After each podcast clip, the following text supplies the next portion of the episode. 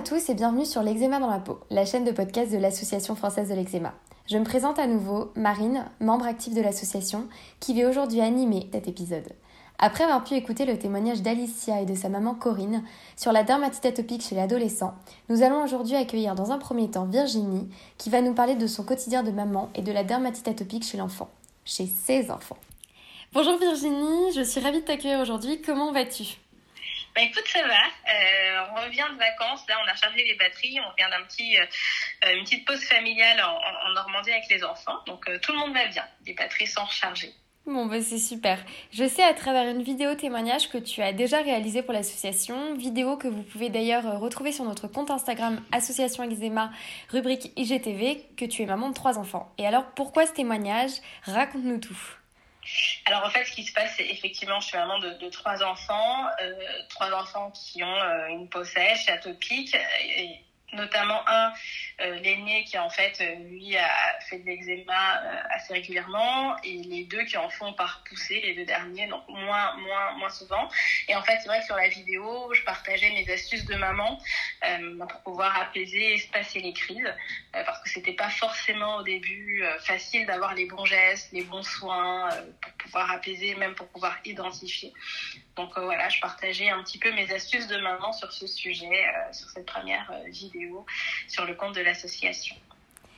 Qu'est-ce qui est justement le plus difficile à vivre lorsqu'on l'a chez soi, un ou une enfant souffrant de dermatite atopique? Est-ce que tu t'es déjà justement sentie impuissante face à tout ça?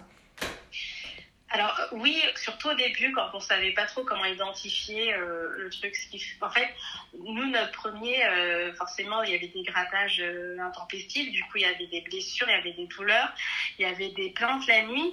Donc c'est vrai qu'on se sent hyper impuissante quand on a un enfant de deux ans qui pleure et qui vous dit que ça le pique de partout sur les jambes et en fait, il n'endort pas. c'est compliqué. C'est compliqué aussi quand il a trois ans et qu'il rentre à l'école parce qu'il est épuisé le matin. Euh, et c'est vrai que là-dessus, euh, quand on ne savait pas trop comment identifier et apaiser, euh, c'était assez compliqué pour nous parce qu'on est complètement désarmé face à ça, parce qu'on n'arrive pas à l'aider, tout simplement. Et si justement, comme, enfin, tu pouvais aider des parents qui seraient dans le même cas, comment toi tu fais justement pour aider tes enfants dans la gestion de leur eczéma? Alors en fait, pour nous, on a identifié euh, ce qui déclenchait l'eczéma. Et c'est vrai que c'est pas le plus simple, euh, ni le plus facile. On a, on a aussi euh, identifié ce qui l'aggravait et identifié ce qui, ce qui l'apaisait. Mais avant ça, c'est vrai qu'on a eu de multiples visites avec différents médecins. On a essayé des crèmes. On a dû faire face aussi aux idées reçues sur la cortisone, etc.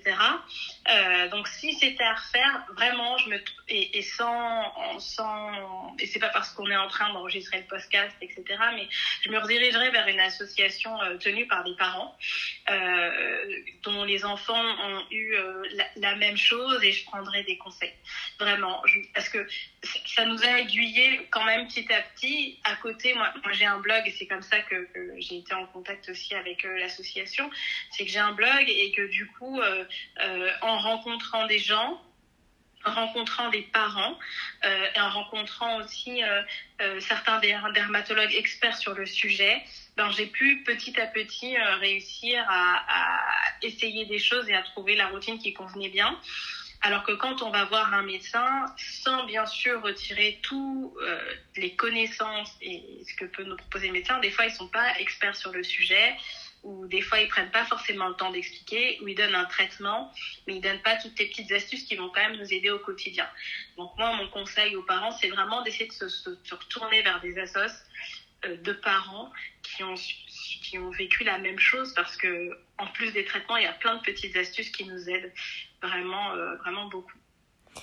Et c'est là, tu as un peu répondu à la question suivante, euh, celle que j'allais ensuite te poser, mais c'est exactement ça, c'était justement identifier euh, bah, les facteurs de crise ou les, ceux qui les aggravent comme ceux qui les diminuent. Donc moi j'avais mis alimentation, stress, savon. Qu'est-ce qui pour tes enfants en tout cas euh, est aggravant, voire diminuant? Est-ce que tu as deux, trois petits exemples? Alors moi, clairement, euh, ce qui est aggravant, c'est quand euh, on a tout qui se mélange. Moi, moi ils font de l'eczéma, des allergies, euh, une autre calcaire, l'hiver, tout ça. Enfin, c'est tout ce, ou le printemps quand il y a certaines allergies, etc. Tout ça sont des facteurs aggravants. Les facteurs aggravants sont aussi certaines matières de vêtements. tout ça, ça va déclencher des, des, des poussées. Bien sûr, le stress aussi beaucoup. Donc nous, ce que l'on fait, euh, c'est que dès qu'on sent qu'il y a beaucoup de, de, de, stress, par exemple, ben, on essaye justement euh, de mettre en place tout ce qui va être méditation, tout ce qui les détend, euh, tout ce qu'ils aiment faire. Et on va aussi essayer d'identifier cette zone de stress et voir comment est-ce qu'on peut l'atténuer, la diminuer. Si c'est l'école, comment est-ce qu'on peut rassurer, intervenir, etc. Euh, et puis, euh, ce qu'on va faire aussi pour apaiser, ça va être euh, tout ce qui est pommadage, beaucoup. C'est-à-dire qu'on va en faire plus souvent, plus régulièrement. Des fois, on utilise aussi des petites poches de froid. C'est tout bête, mais sur la peau, ça peut aussi énormément les apaiser. Et puis ils sont en short, quoi. C'est-à-dire qu'on évite les frottements le plus possible ben, pour éviter qu'ils se gratouillent, etc.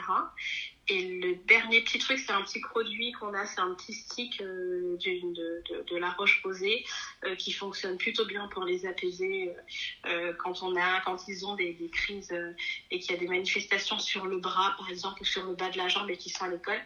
Ben, c'est plus simple à appliquer pour apaiser tout de suite et ça, c'est vrai que c'est pas mal du tout. Oui, j'imagine. Et puis c'est vrai que dans le temps, on doit aussi, en, enfin, tu disais tout à l'heure que c'est en, regardant, en se renseignant qu'on découvre aussi ce qui apaise son enfant. Et puis c'est vrai qu'il faut parfois aussi du temps. Et je pense qu'il y a aussi parfois des ratés, peut-être sur des mm. tests produits où on se dit ah non non ça va pas du tout, ou peut-être des réactions allergiques.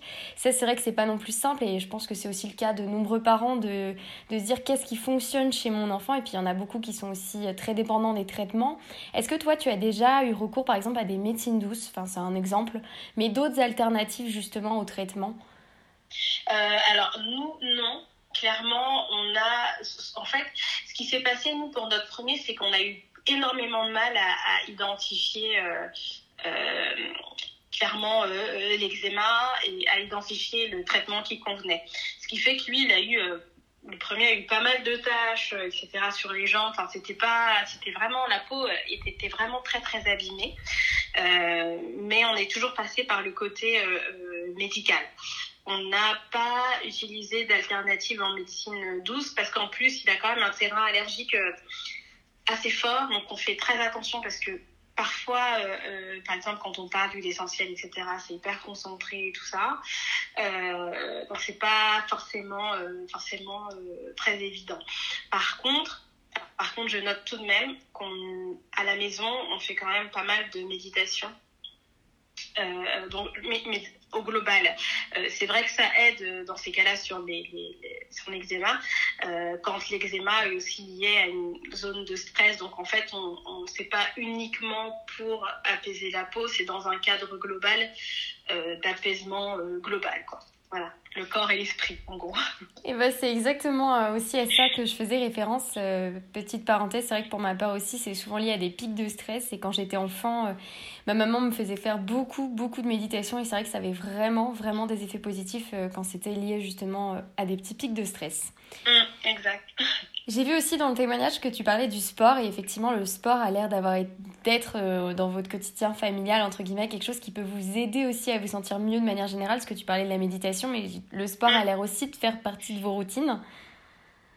Oui, alors après, euh, c'est une famille, c'est vrai, de sportifs. Donc, euh, on fait pas mal de. Il y a beaucoup de natation, euh, beaucoup de basket, pas mal de courses aussi. ce qui permet de. Comme c'est des enfants qui, qui, bougent beaucoup, qui ont beaucoup d'énergie, ça permet un peu de, de, se recentrer aussi. ça permet de se défouler, ça permet de s'apaiser. et, et c'est vrai que c'est quelque chose qui fait partie de notre, notre quotidien. Et comment, euh, comment, entre guillemets, tu gères justement avec les enfants face à la transpiration dans le milieu sportif? C'est-à-dire que par exemple, s'il va nager, est-ce que c'est problématique Par exemple, même euh, quand il fait d'autres sports, la transpiration, est-ce que ça amplifie ses crises? Comment est-ce que. Ou alors, c'est peut-être pas du tout problématique? Comment ça se passe? Alors, c'est pas problématique pour le basket, euh, etc. Par contre, pour la natation, on est obligé de faire très attention puisque l'eau est, est chlorée. et donc, du coup juste après la session, c'est vrai que euh, ben, un enfant, ça se prépare vite. Hein, donc, euh, c'est vrai que juste après la natation, lui, il va aux douches, euh, il va super vite, puis il se sèche, il se rhabille. Euh, et c'est pas devant les copains qu'il va euh, prendre son temps pour mettre la crème, etc. donc, ce qu'on fait, par contre, après la, la, la piscine, c'est le passage obligé à la maison de la douche avec une huile lavante très douce. Et puis ensuite avec un bon bon bon pommadage parce que sinon la peau effectivement euh, sèche euh, elle peut commencer à craquer euh, à, à, déranger à gratter et tout ça et à tirailler.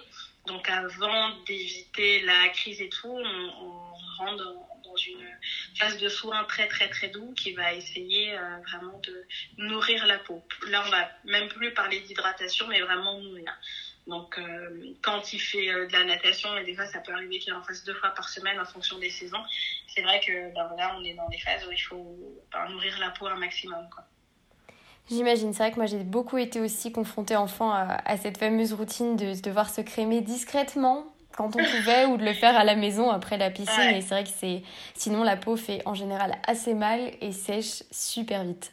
Voilà, c'est ça. Et puis en plus, ils ont la peau noire, donc euh, du coup, c'est vrai qu'il va tout de suite avoir ce film blanc sur la peau, ouais. en plus, euh, qui va être ultra visible.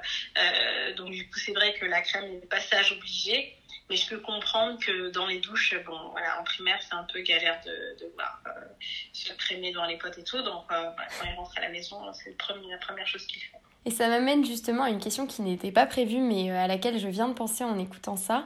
Est-ce qu'il a déjà justement souffert du regard des autres à l'école? Ou est-ce que les gens, enfin les copains par exemple, savent pour son eczéma? Est-ce qu'il est déjà rentré en disant Maman, euh, à l'école, on s'est moqué de moi parce que peut-être que j'avais la peau un peu craquée ou parce que euh, je me grattais devant les autres Est-ce qu'il a déjà justement euh, fait un retour Alors, comme ça? Il y a eu un moment en maternelle parce qu'en fait, il fait le pauvre, des, il, avait fait des plaques euh, d'eczéma entre les cuisses. Donc c'était hyper gênant pour lui de gratter, mais en même temps, c'était très difficile de ne pas réussir à le faire.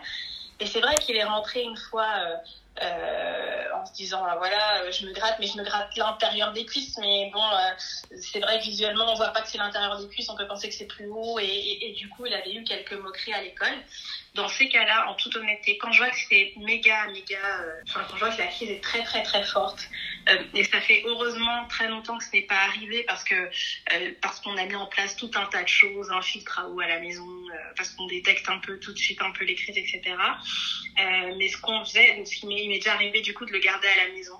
Euh, parce que de toute façon euh, impossible de se concentrer à l'école euh, le grattage est trop important. Euh, il y avait des c'était vraiment blessé donc c'était la peau était très très très très très irritée. Euh, et dans ces cas-là je garde deux trois jours le temps que ça s'apaise et puis après il peut retourner tranquillement à l'école. Je pense que c'est important de les écouter aussi parce que des fois on peut se dire ah, c'est bon tu peux te retenir de te gratter mais c'est vraiment très dur. Et puis en plus c'est super douloureux. Les gens se rendent pas forcément compte. Euh, et, donc du coup, euh, je trouvais que le mettre à l'école, dans ce cas-là, ça servait strictement à rien. Donc euh, mieux aller qu'il reste à la maison, qu'on fasse même des, des soins un peu par un, avec des applications de crème un peu plus épaisses, hein, euh, mais au moins où il est tranquille, il peut vraiment euh, se détendre et de toute façon, ça participe aussi au fait de, de mieux se remettre de la crise. Donc euh, à la maison, il était très bien. Je vois très très très bien. Ça me fait penser à une histoire et une anecdote où quand j'étais enfant aussi et quand mes crises étaient trop importantes sur mes mains, ma mère me pareil ne me mettait pas à l'école et me faisait des mains de Mickey. J'étais tellement oui. à 100 qu'elle me mettait, euh, elle me badigeonnait de crème euh, enfin bon voilà, de, de traitement, qu'elle badigeonnait et elle me mettait des bandages autour et je ne ouais. pouvais plus rien faire. Mmh. Voilà, ben c'est ça, ben c'est un peu ce qu'on fait. Euh, et, et, et, et, on a de la chance, franchement, l'année dernière, on l'a on a, on l'a fait une fois. Et on est super content quand on se dit, mais finalement, en un an, on l'a fait qu'une fois. Ça veut dire que tout ce qu'on met en place un peu pour prévenir fonctionne. Donc, euh, donc voilà. Enfin, je pense que être à l'écoute des enfants dans ces cas-là, c'est hyper important. Et eh bah c'est super. Et eh bah écoute, je te remercie sincèrement pour ce témoignage qui je pense pourra aider de nombreux parents. Et je les invite justement, s'ils se posent d'autres questions, à, à te retrouver sur ton blog.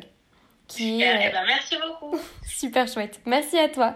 Et ben très belle journée. Nous vous remercions de nous avoir écoutés aujourd'hui. C'était Marine et Stéphanie de l'Association française de l'eczéma. Nous espérons, à travers cette chaîne de podcast, vous accompagner ainsi que vous guider tout en répondant régulièrement à vos questions sur la maladie. Nous souhaitons apporter un format interactif grâce à de nombreux intervenants, des épisodes courts mais réguliers. Nous tenterons ainsi d'être les voix libératrices d'une maladie encore trop peu écoutée et reconnue. On se retrouve donc dans deux semaines pour un nouvel épisode. À très vite!